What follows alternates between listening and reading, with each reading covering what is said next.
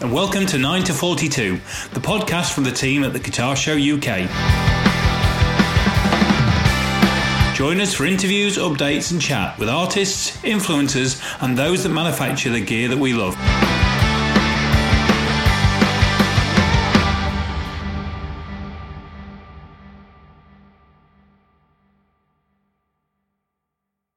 Hello and welcome to 9 to 42, which is the podcast from the guys at the Guitar Show UK. And Jace, who is in predictably disappointing surroundings, is still looking uh, fairly vibrant on screen. How are you, Jace, this morning? I'm good, thank you. How's your uh, COVID? Are you fully recovered? Well, yes, in terms of day to day and all that kind of stuff. No, in terms of um, about a week ago, I went out for my first post COVID run and broke myself royally broke myself. So this whole thing about a bit of fatigue after you've had COVID is bloody real.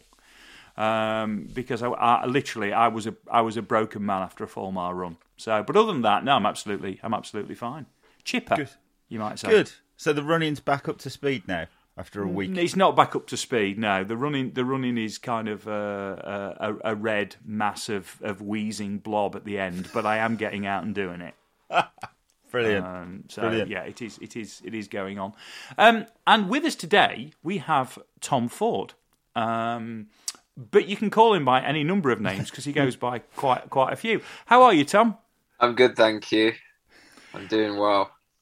Before we start, before I start with a normal kind of uh, bit of a recap on your uh, on lockdown in your last eighteen months, you're on a boat. I am on a boat. Yes. We've never had anybody in a boat before.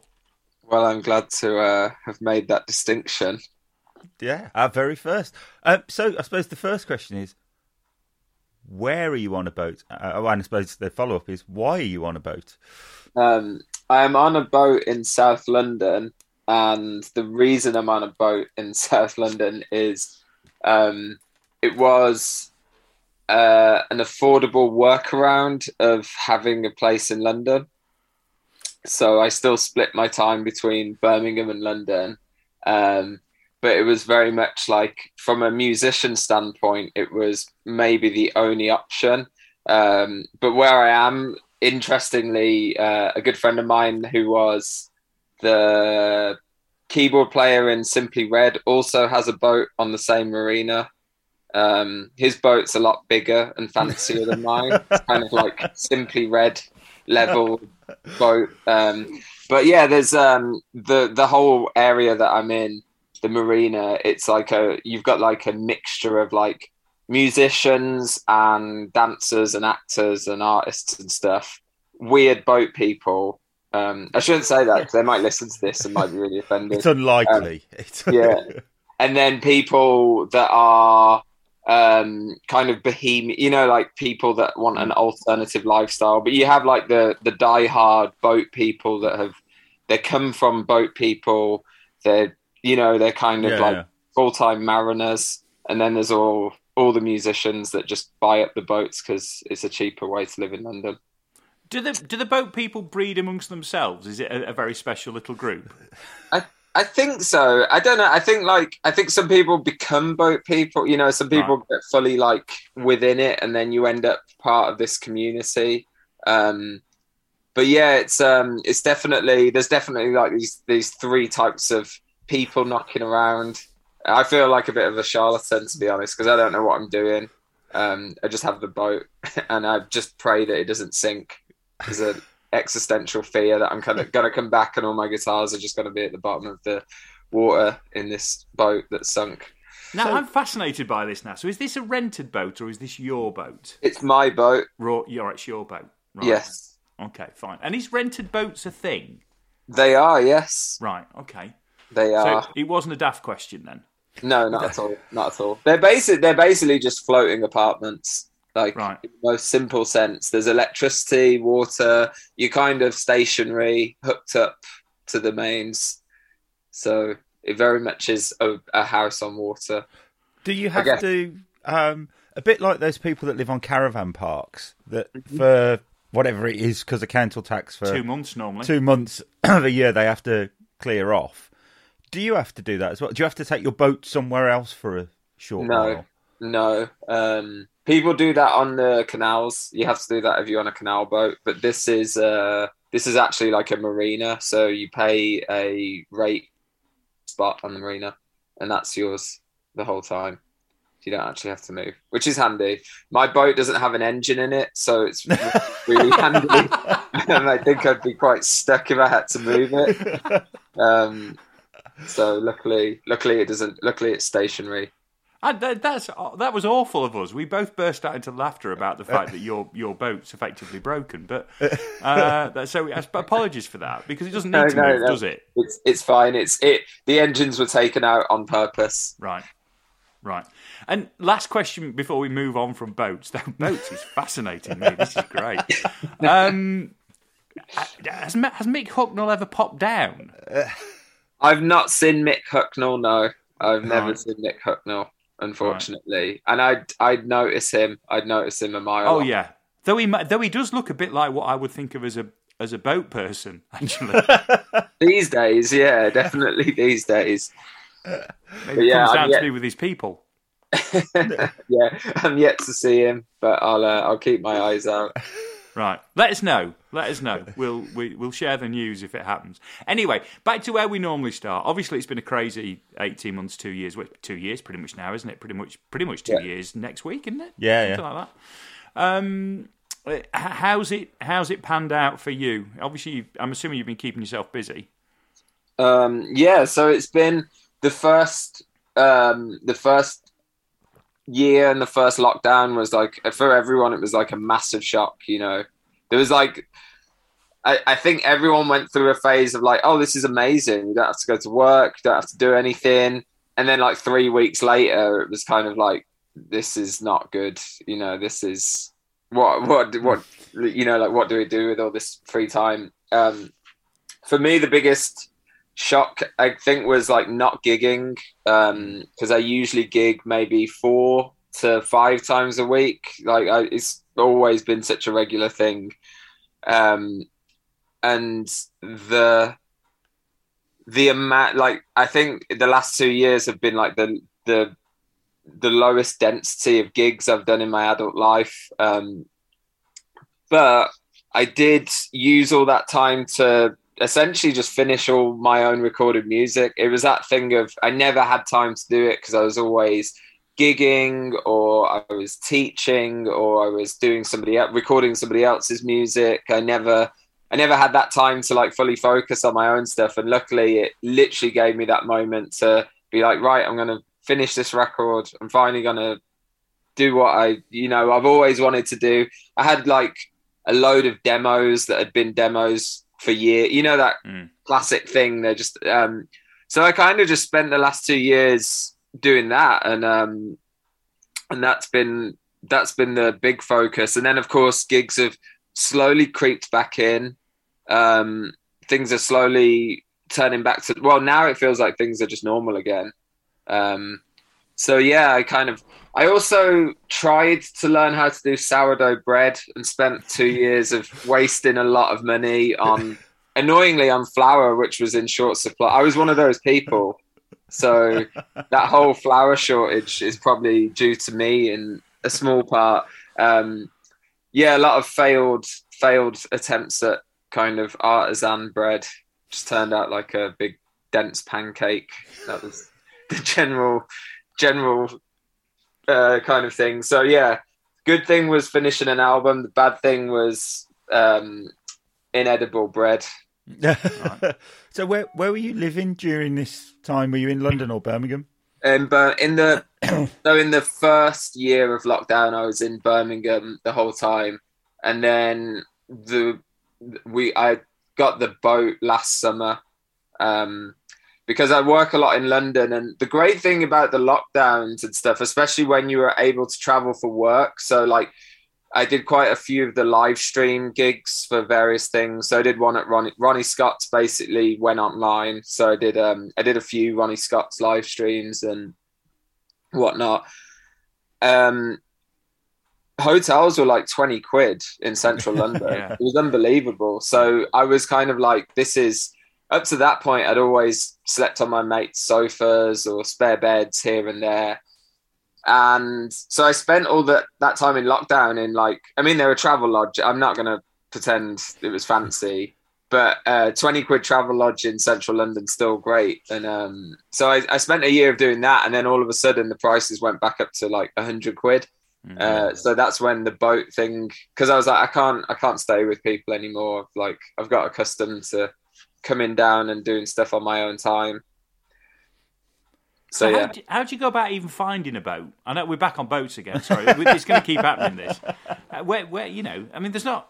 I mean, is it a normal estate agent? How do you, how do you, how do you find a boat? So I was actually looking on Rightmove. I was looking at apart like smaller, like one bed, two bed apartments, um, and constantly realizing there was no way I could get. It, it's just that depressing thing about London. It's just like you realize what you could get with a certain deposit and a mortgage, and it's basically a shoebox in a you know like a broom closet or something.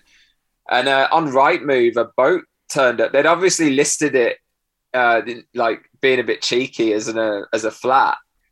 And um, I saw this boat, and then I was like, "Oh, I could actually afford something like that."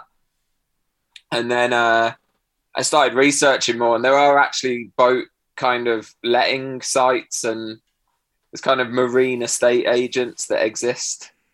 um, but I ended up finding this one on eBay of all places. Wow. Um, You bought a boat on eBay. yeah, This is the best episode we've ever done, Jace. I know this is fascinating. we, don't, we don't need to even pretend to go anywhere near guitar, no, do we? You know, No, this is I- the best episode we've done. But yeah, it was on eBay. I was just because they're kind of like they they're a weird one because they don't really fit into any category. You know, it's a house, it's a vehicle, it's a you know. Well, yours isn't. Well, not not anymore. No. Well, it kind of moved. The wind moves it around a bit. Is it, is it? Do you buy a boat on eBay on a seven-day auction, or is it a buy now? Uh, it was buy now. Right. Did you search? Uh, did you sort it via cheapest plus postage first? I think this one would be really expensive with the postage, as it doesn't move.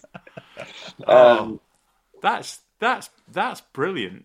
I just I'm I'm blown I'm blown away by all this. So have you recorded on the boat then as well? I did one. I did one session on here, um, but it doesn't. Um, it didn't go too just because I I didn't I don't have all my equipment here. Yeah. So I did try and bring down like an interface and some monitors and stuff, but it just um, it didn't work the way I thought it would. Like Right. the space the space didn't really work too well. But I did try. I did try. Uh, Are the acoustics a bit odd on a boat? Yeah. They're A bit Yeah. bizarre. Hmm. So Oh, no I- recording here. We ought to. thi- This is it's terrible because it sounds like we just got you on because you live on a boat, and actually that, we didn't know this until this morning. It, it's not. It's this. This wasn't pre-planned. Let's go. Let's go all the way back. Where does the journey start for you with guitar? Um so the the earliest earliest thing for me with mu- like to go just before guitar, I started on piano. Um Right. And that was when I was about 4. I wasn't very good. I just there was a piano at my dad's house. I just used to you know, It made noise, didn't it? If you hit Yeah. it, it made noise. and um, so there was a friend of the family, a young guy that was like a boogie woogie piano player in Birmingham, um, and he offered to teach me. So he gave me some lessons when I was really young, and he just taught me like C major scale and some chords, and he taught me the notes on the uh, stave. So I started learning piano and like have it. I mainly did everything by ear. Um, and then I think I was about six. I got um, I got taught how to play the Peter Gunn theme by my mum's friend on his acoustic guitar, just on the E string, Yeah. Um, and that was it. And you know, like classic one finger, Yeah. you know. And um, I showed my dad. Satisfaction for me, but yeah, I know what you mean. yeah, it was like I was so like, oh wow, this is amazing. And um so I showed my dad. My dad does play guitar. Um I showed my dad the next time I saw him, and he was like, "Oh, do you, you play guitar now?" And I was like, "I guess so." And then my dad's like a classic um, middle age. Well, he wasn't middle aged then, but he was a classic kind of like gear acquisition syndrome man. There's lots of guitars everywhere, and um, he had a penchant for buying guitars and taking them apart and rebuilding them. Kind of sacrilege, you know, like rip a, tele- a Rickenbacker neck off a Rickenbacker and put a Telecaster neck on it, like box jobs. That's it. That's not actually that didn't actually happen, but like I like to imagine um, stuff like that. And um, he had a Strat with just like a humbucker and a bridge. It was like a Frankenstein Strat of parts, and he was like, "If I give you this guitar, that's like your birthday and Christmas present for the next year. You can't have anything else. But if you want to play guitar, you can have this." And I was like, "Yeah." And uh, that was that. And um, Oasis had just brought out uh, definitely maybe around that time, and Blur had just brought out Parklife, and there was a lot of guitar music, mm. and I was obsessed with Noel Gallagher more so than anyone else, and yeah, it was just like piano was like forget that, you know, it was like I would just want to play guitar. Guitar was super popular in the mid '90s, mm. you know. Yeah. And, there, and there was some great. I mean, you, you, I wish you mentioned Oasis, but then you very quickly after, you know, we get things like Ocean Colour Scene. There's there's a load of guitar driving that. The Seahorses album came out. There's a load of yes. guitar work floating through that. We had three or four really, or half a dozen really seminal guitar records actually in that in that period. I mean, not necessarily saying you maybe call Blur that, but certainly there's there's there's these records that had loads of really good guitar riffs. You know, riffs yeah. were back in, weren't they? Yeah, absolutely. And there's like um, so like my mom used to buy um, loads of albums, and there's like Manic Street Preachers, yeah, Manic Super, yeah, yeah Supergrass, even like early um, Stereophonics, and yeah, because uh, those early albums were quite rocky, actually. Super rocky, mm. super super like heavy, and like the we had the first Radiohead album, Pablo Honey, with Creep on, and that's yeah. rockier than like what Radiohead went on to be. And there was yeah, and even like Prodigy had guitar, you know, mm-hmm. like it was really like there was that there's a whole Brit rock thing, and um, and that just went. It kind of went from there that I just became obsessed, like most kids that start playing guitar. I just got obsessed with guitar. So then, because my dad's more of a kind of older rock 60s, 70s, in like that was his influence growing up. Then it'd be like he'd just give me cassettes and CDs. We are still listening to cassettes then on the kind of boom box that had the cassette at the front and the CD on yeah. top. And um, yeah, so then he gave me like a Are You Experienced, the Hendrix album. That was just like changed everything. And then I got Stevie Ray Vaughan album. Um, that changed it. I, I used to go to my dad's and look at his CDs and just be like, "Can I borrow this one?" And I'd go and make a cassette. You know, with the recorder, you could like record yeah. the CD onto the cassette. Um, so yeah, it was like it went quickly from the whole Brit rock thing to Hendrix, Stevie Ray Vaughan. My dad's a Telecaster player, so there's Danny Gatton. Gave me a Danny Gatton album. That was just like blew my mind, and all of a sudden.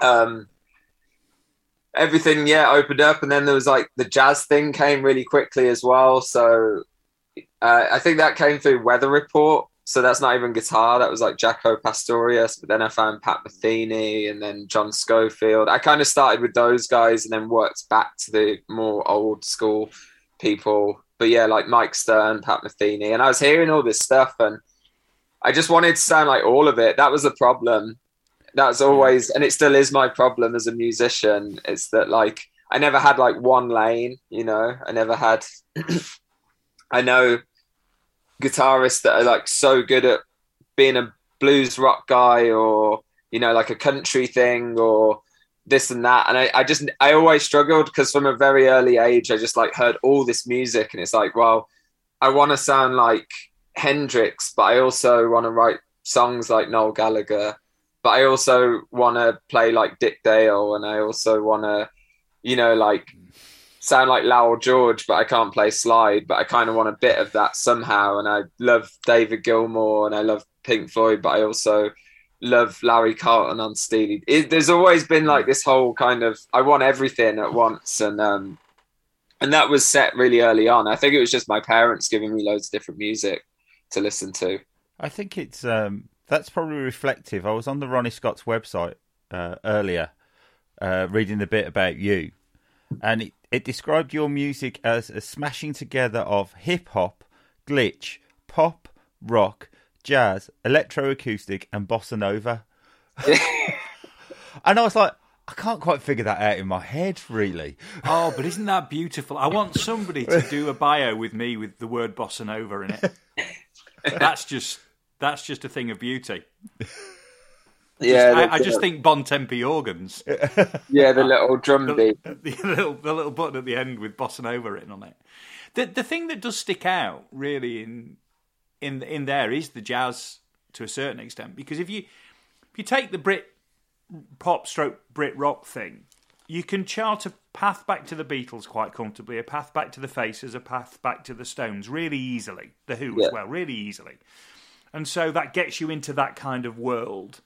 And then you, you kind of work a little bit from there. So I can see how that plots.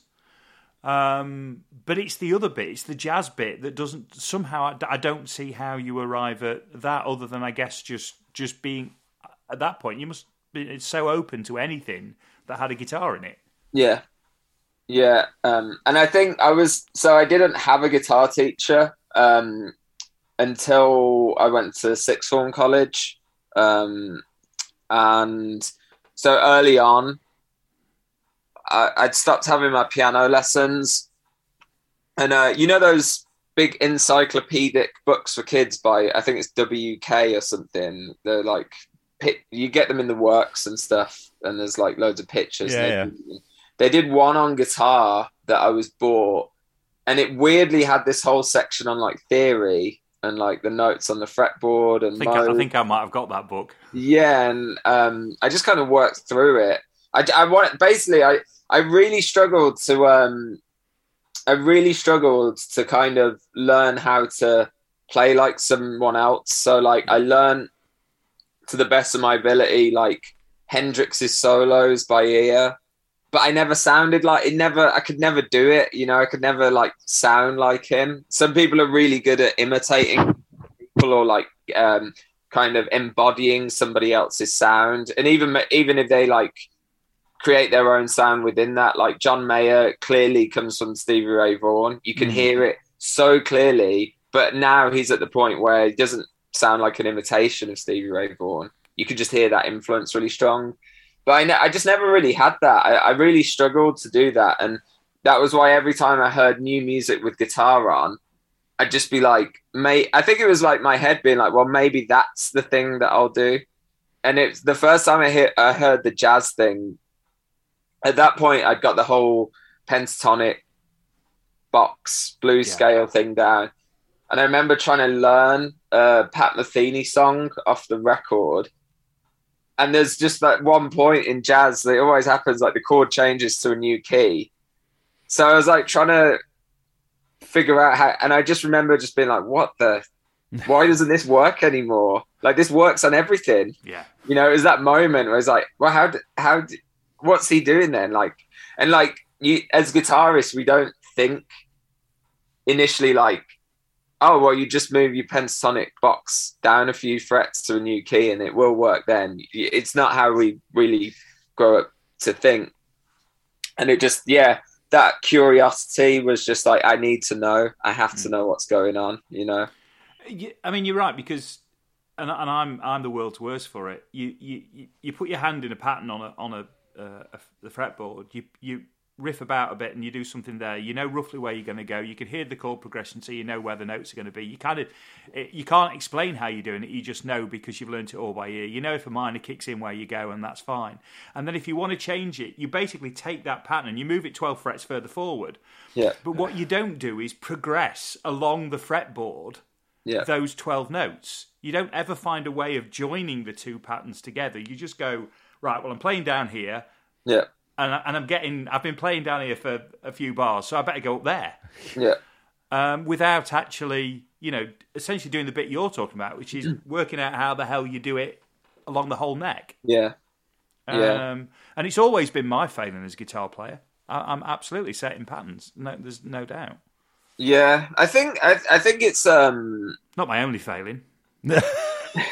I think I think if I would have been because I remember growing up because I grew up uh, in South Birmingham and there was an amazing guitarist a couple of years older than me that I was good friends with called uh, Joanne Shaw Taylor. Oh god, And- yeah.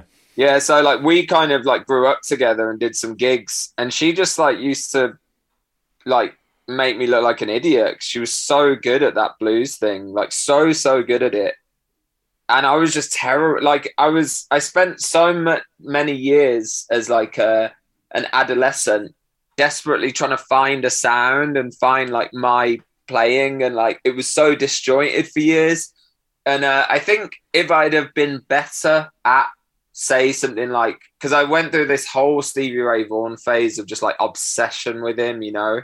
So I did the whole like put 13s on a strat, struggled, hurt my fingers, and like kind of was just like, this is like what the hell's going on here? I did that like the whole thing, and um I just couldn't do it that well. And I think if I'd have been able to kind of like embody his sound that well, it might have stopped me from like the whole you know, like, well, how instead of the pattern playing, like maybe take a different approach. I think that just came out of the necessity of like, I just sounded terrible for so long, you know? So it was just like I needed to find a different way to make it all work. I think that that's probably um, quite unfair on yourself because surely by the time you reach the end of your teens, you're off to Berklee, so you can't have been that bad. Yeah. Ah, I don't know. I've, I still felt like I th- I think the one thing that I didn't notice, I did I probably didn't notice until I was in my mid twenties, was that all for a long time, all the things that I thought were terrible about the way I played were like the idi- idiosyncrasies that made me sound different to everyone else around me. Hmm. That not everybody liked, but some people were like, I like this guy because I'm not sure what he's, or he's, he's just sounds different, you know. But it took me a long time to understand that, you know, because for me it was just like I'd hear somebody else and I'd just be like, oh, I'm terrible. Like I wish I could play like them, you know. I think uh, you know, without wishing to get too philosophical about it, I think that's just the normal journey of a a teenager turning into an adult in their mid twenties, where you kind of like accept who you are uh, at some point. And I think there's an element of every teenager going, "Oh, I wish I looked like that. I wish I could play like that." You know, that that person looks way cooler than I do. How can I be that cool? Yeah. You know, and actually, I think by the time you get to your mid twenties, I don't know, do you, do you just stop caring so much what other people think and like just embrace who you are? Yeah. Um, so, so how do you get to as- as someone that never ever got anywhere near getting to Berklee? How do you? How old were you? And you know, I'm Um, assuming you were a teenager. What, 18, 19? I was 19 when I went.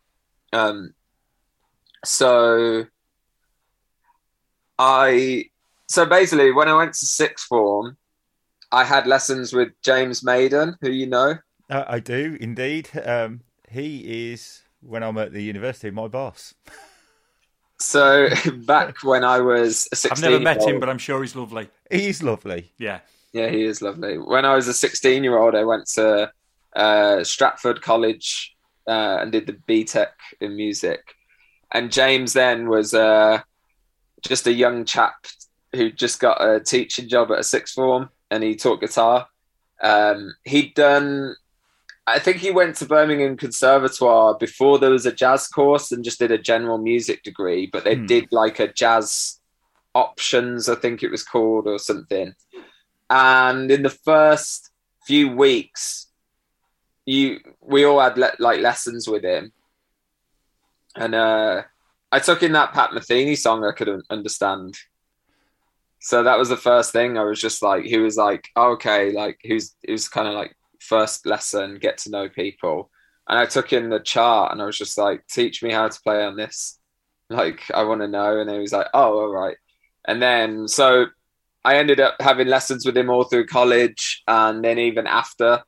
Um, and through that, um, he taught me how to understand what was going on with jazz and what to practice and like he like just I it was really beneficial, really helpful. And then it just came more and more apparent that it was like, well, I need to go and study this more somewhere where it's focused. And I was going to go to Birmingham Conservatoire, but then everyone I was listening to had been to Berklee. Like John Scofield went there, Bill Frisell went there, Mike Stern went there, Pat Metheny taught there. There's an amazing guitarist called Kurt Rosenwinkel, a jazz player. Uh, he went there, and there was just like this ongoing list of people that went to this place called Berklee, and I was like, I need to go there. Like, I really have to. So I started looking at it, and it was like, well, I can't afford it. Um, but they did the whole audition and scholarship thing, so I was just like, well, it's worth a try. It's worth a punt.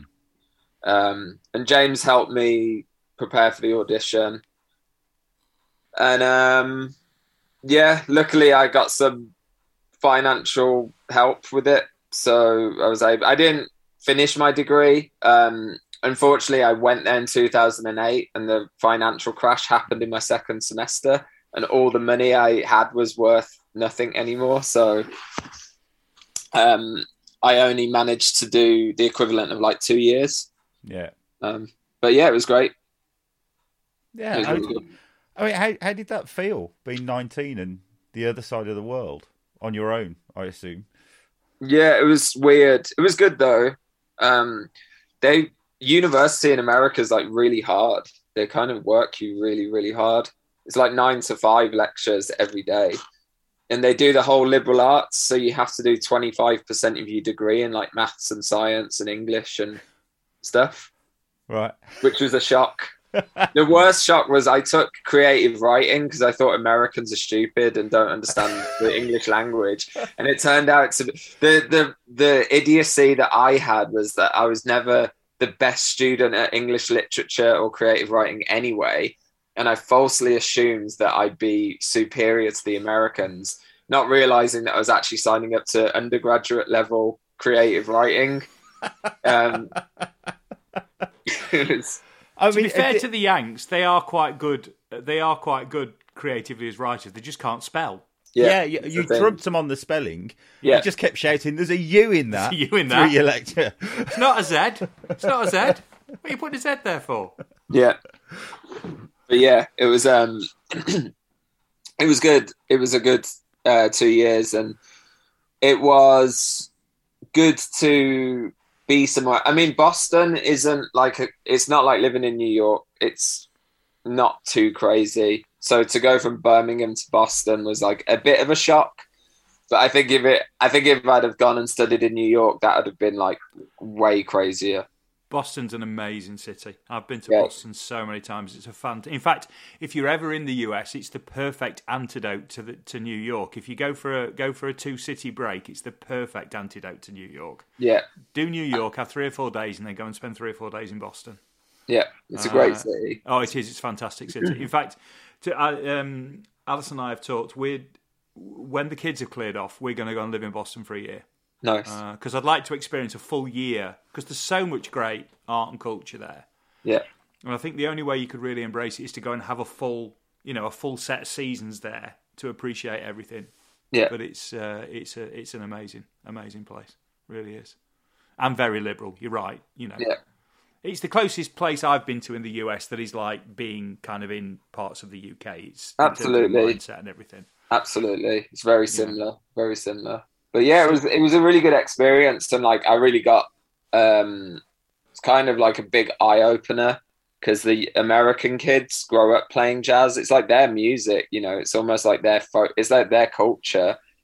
So you get these like 18 year old kids that have played in like high school big bands that have won awards and stuff, and like they they just kicked my ass. It was just like I, I it was a real steep learning curve there. It was kind of like I just had to kind of pretend that I was on the same level, you know. but is that where your individuality started to really shine through then? I think so, and I think, I think, because as long as you work hard in that environment and like, um, you know, like there's a whole fake it till you make it, but then there's also the element of like my sight reading was terrible, so like I really tried to get that together. It's still quite terrible, but it's like passable now. You know, for a guitarist, I feel good as a guitar. My level of reading as a guitarist, I think, is acceptable. Um, it's the best on yeah. this call. Yeah, it certainly is. Um, but yeah, I think um, I think one thing I noticed was like because I hadn't gone through that whole American high school jazz band system, I did have all these like weird quirks, you know. Um, and I think some people liked that was when I started to first notice that people probably liked those idiosyncrasies because it sounded different. Um, so I kind of, I kind of just yeah, really started to um, double down on just like kind of developing my sound, I guess, and I suppose that brings us on to uh, your idiosyncrasies. Brings us on to your very idiosyncratic choice of guitar as uh-huh. well. You you play the apart from JJ's, which are not unusual. Yeah, be- I mean, Jeff makes some beautiful guitars. Yeah, but you know, the uh, am I pronouncing this right? The Shure. Oh yeah, the and Shure. the and the is it Ty Teisco? I don't, I don't even know how you say it. I've always no. called Teisco or Teisco. Yeah, I yeah. I don't. I'm not quite sure how you pronounce. it. It's Tokyo Electric Instrument Corporation or something. Yeah. Um. Um. Yeah. I so I mean now I'm playing a D'Angelico. So currently everything's changed again. Um, right. Okay. So I'm playing a, a semi-hollow D'Angelico single cut um, at the moment. That's really traditionally jazz for you. Yeah. Um, what happened to you, man? I still play the other guitars. So basically, like the the weird guitars, the the the Teisco, the old Japanese guitar. Um, I've always had a, a big love for like uh, Link Wray and that whole early. I mean, he was playing a Supro on Rumble. He's playing mm. like a, a Supro twin tone, I think. Um, with the like fake humbuckers that look like humbuckers, but they're really low output microphonic single coils. Um, I've always liked that, and I always liked kind of the '60s kind of garage rock bands. There's a band called the Sonics, and like you see videos of them or pictures of them, and they've got all like catalog guitars, and even like my dad and stuff. Like if I look at old pictures and he's got like an old Jedson or an audition from Woolworths or something. Mm. And I always just like liked those trashy bad guitars basically. Um, and I found the, the that little um, Teisco I've got is a tiny. It looks like a miniature three three five, but it's fully hollow and it's tiny. Uh, very microphonic pickups. It feeds back loads. The neck feels more like a Mustang neck. It's like right. a short scale. Uh, it feels like a Fender neck, um, and it's a bolt on. Um, but after years of playing, I, I grew up playing a Strat and a Tele. Basically, they were they were the two guitars. Um, and then I went in my mid twenties. I went through like I played a Yamaha Telecaster copy for a while, a really nice made Japanese one. That oh, was that a Mike Stern phase? Was it? Sort sort of. Um, it was. It had two humbuckers. It was a weird. It wasn't a Mike Stern model, but it was like it was that shape. Mm. Um, and I played that for a while, and then I played an Epiphone Sheraton for a while, and I just went through all these different guitars and wasn't like really happy. I borrowed a Fender Jaguar for a bit that I hated, couldn't stand it. Um, and uh, I found that Teisco, and it just kind of helped me. This whole thing of like finding my own sound. It's like that guitar, you can't hide on it. You can't you can't get a strat sound. You can't do any of those things that you do where it's just like, oh well, it's all right because I just do this and that and then I get that sound. It's like you can't do any of that. It sounds awful. and it plays awful. So it's like it leaves you to be just like it, it really brings you down to like, well, what can you do at this point? You know, like musically. Um, and I found that like I found after years of trying to find the perfect guitar, this I had the JJ at this point, Mm. which is an amazing guitar, and I still use a lot. Um, but th- I think the thing that was missing was like, yeah, a guitar that forces you to really just be yourself because there's nowhere to hide. You know, the JJ plays so easily that it's like even on a bad night, I can kind of like it's so it's so easy to play that I can kind of like get away with it. Whereas that guitar, it's yeah, it's near impossible, you know. And uh, it's good character building, you know. um, and then the Shaw, the weird German guitar. Um, yeah, I, I I just made friends with the luthier Nikolai, and he wanted to develop a semi-hollow kind of full hollow thing. So we talked a lot, and um, that was kind of. I mean, I he did all the work, of course. I, I just gave some um, pointers. Uh, it's a great guitar for recording. It's a really good guitar for live. It's too fragile and um, lively. You know, it's Hmm. too. Um, you can't play it on a live stage. Um, but for recording, it's incredible. It's got like a really specific sound um, that's really nice to record with. So I've used it for a lot of recordings. Um, and he sent me another guitar for a bit to try that I sent back just as like a he made like a bigger arch top thing um, that was kind of like his take on a big jazz guitar. And I used that for a while just to that was in the lockdown, so I didn't really actually gig with it. But um, yeah, I just like weird guitars. There's like I really want an old Soviet guitar at the moment. There's all these old Soviet made guitars from Eastern Europe knocking around. I really want one of them. Um, just just different. I you know like I love Strats and Les Pauls and Tellys and 335s. Um, but I'm more and more interested in like junk basically. Are you are you sure you're not a boat person? Because it's starting to sound like you've you found your community a little bit. Maybe that's why I'm here. Maybe it's Yeah. all fake. Maybe you didn't know you were a boat person. No.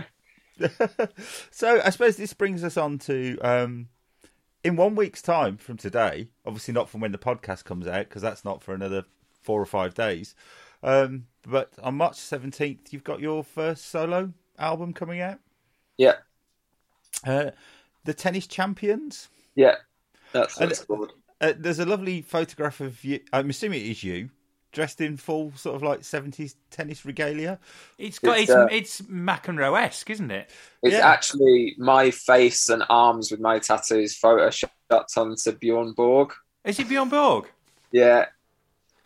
Um, that's just me being really silly on Photoshop. Um, because I I wanted to do it in real life, but like it's cheaper to do that than and like also the cop you could get around copyright if you only use a certain amount of a image if you're kind of collaging. Um, it was easier and cheaper to do that than buy tennis clothes and find a photographer and all that stuff. Um, and I kind of found it funnier. Um, yeah, and, and you're not going to get that cut of tennis clothes today either, are you? no, no. Not without shrinking him. Yeah, Yeah. yeah, I mean it's those short shorts, isn't it? It is those Yeah. short shorts. Yes. Um, but yeah, that comes out next week. I mean, I've got a very weird sense of humor. So like the tennis, I've got no real. I mean, I I watch tennis now and then, but I'm not like a big, huge tennis fan. I'm not like a diehard tennis fan, and I've I've tried to play occasionally and failed. I'm not not really good at, at playing. I think it, it's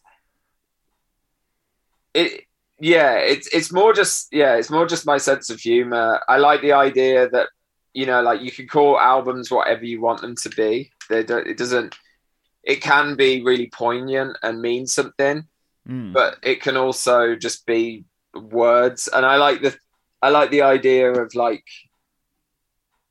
people thinking like, what is that? What? Who are the tennis champions? And it, the fact that it's plural is like, well, who are they? Like, are Yeah. they literal tennis champions? Are they? Is this Tom's band? Is his band called that, or is this like? Um, it just makes just me making myself laugh to myself, and then being like, you know what? I can call my record that because I can do whatever I want. Um, This is very true. I listened to it this morning, and uh, it, are you singing on it as well? Because I know there's a lot of guest stars, but there's uh, I think the second track is "Friendship" or something. yeah, that's me I- Yeah, and I was like, is that Tom? Yeah. So it is you singing as well. Yeah. Is that the first time you've sung lead Um, vocals? I've done backing vocals a lot in my life. So like growing up, even when I was learning all the jazz stuff throughout school, I was always in bands playing like rock. I went through the whole phase of playing punk rock at school because even though I was desperately trying to play jazz, everyone at school just wanted to play loud, fast like music. That was kind of like the standard thing as a teenager. So I've always done like backing vocals. I went through a phase of being obsessed with the fun loving criminals and just wanting to be Huey Morgan. Um, Fair enough. And, Yeah. yeah, and learn all their. So, so I did a bunch of gigs where at school uh, assemblies where I'd sing fun loving criminal songs because he's not really a singer singer. You No. know, um, he's a good guitarist though, great guitarist. Um, and uh, so, but it's the first time that I'm singing as a front man, so Yeah. to speak. So yeah. So are you? Are you going? Is the plan to go out and gig this now and be the front man? Uh, yeah, I've, I've done a few actually already. Um, so I played, um, I did one of the live streams last year for Ronnie Scott's when it was still lockdown, and I was singing and fronting. And then I did an actual gig at Ronnie Scott's when it opened up again um, with my band in the summer. Um, it's kind of funny playing that music there because it's not really jazz. Um, No, no, so it's kind of like no, because it's hip hop, glitch, pop, rock, jazz, electroacoustic, and bossa nova. Yeah, apparently. Somebody needs to come up with a new genre title that somehow combines all that. Maybe boat music. I, I think we should just call it Fordian. You know, Nice. Uh, oh, you know, when people go, "Oh, it's a bit Stonesy," we can say, "Oh, it's a bit Fordian." Seminal is what it is. but yeah, I mean, um, yeah, I've done a few shows. I did one in Birmingham in Digbeth in November, I did another couple in London in the autumn. I'm doing one next week, uh, the day before the release in London. Um, but yeah, I've been, I've done a few, so it's like it's early days still. Generally, fronting a band, um, but um, yeah, it's fun. It's Do you, nice. do you think about your in between song chatter? Because that's the thing that I was always terrible at. It's my favorite part. Is it? Actually, my basically in those moments, I try and channel Stewart Lee. I've got quite a droll voice anyway, so like they're the moments where I basically, yeah, I see it as like um improvised stand up. And some, sometimes it works and sometimes it doesn't. You know, I get some laughs and I get a lot of silence, but it's worth it for the few laughs I get. A man who lives on a boat and likes dressing up as Bjorn Borg does not need to worry about what he's going to say in between songs. Just not a concern. no. I guess not. Oh, uh, seventeenth Yes. album's out. Yeah. Okie dokie. And did you say something? You said something about an album launch in London. Have you got Yeah. something planned? Yeah, that's on the 16th of March. And what is that? Are we allowed to know? Yeah, it's just it's a gig in Islington. There's a venue called the Grace, Right. just a music venue, and yeah, it's basically just a standard gig, just to kind of celebrate the record coming out. Um, there's a few acts, there's a few support acts, and uh, yeah, I'll be playing with my band and having some guests get up, and yeah, just be fun. We'll be able to put the link for that on the notes actually. Yes. because it's it's out Monday, isn't it? So we'll we, we can link all that in. So that's Nice. that's perfect. Is it coming out in physical format or is it just streaming? Uh, so at the moment it's just streaming because it's essentially an e- it's an EP, so it's like 25 minutes. Um, I've got a second EP made already uh, that will come out later in the year, and then I'm going to release both of them on vinyl each side. Yeah. Um, I wanted to do this on vinyl, but there's been this shortage um, with the vinyl industry, so there's a long wait. So I just thought instead, well, if I put both EPs because they're both around 22, three minutes, I could put one on vinyl, each it? yeah and that way it's um means you don't have to get up and change it as quickly you know Yeah, Um, because you'd have to, you'd almost have to do it at 45 rather than 33 and a third, wouldn't you? yeah absolutely So uh, yeah, yeah, it seems seems to make sense. yeah Wonderful. Well, th- I've I've thoroughly enjoyed that. That has whizzed by. That fifty odd minutes has whizzed by. Uh, that has been one of the most unexpected in terms of. Uh, I didn't know where we were going today, but interesting chats that I think we've had on uh, on nine forty two. Um, one, we must before we go, we must say thank you to our sponsors, Focusrite um, and put a plea out that clearly there's a need for some form of boat based recording setup. so if Focusrite are listening and they want to come up with something that's particularly boat friendly, then we've got somebody who can who can try it out for you. Um, I don't know who the right person who who's in their boat department, Jace. Um, oh, their boat department. Oh well, um, I'll have a word with Rich and and, And, see and what- see. yeah. Put us through, yeah, to to the marine department and see what we can we can work out for you, uh, Tom. okay i will i'll forward the email Lovely, lovely. Because we know you like a bit of a bit of help with designing this, that, and the other. So we'll uh, we'll get on to that. Uh, thank you very much for finding the time. It's been it's been great. Uh, and good luck with the uh, good luck with the album. Uh, good Thank luck with you. the EP. thank you Um, and uh, Jace, I guess I'll see you next time. All right. See you, mate.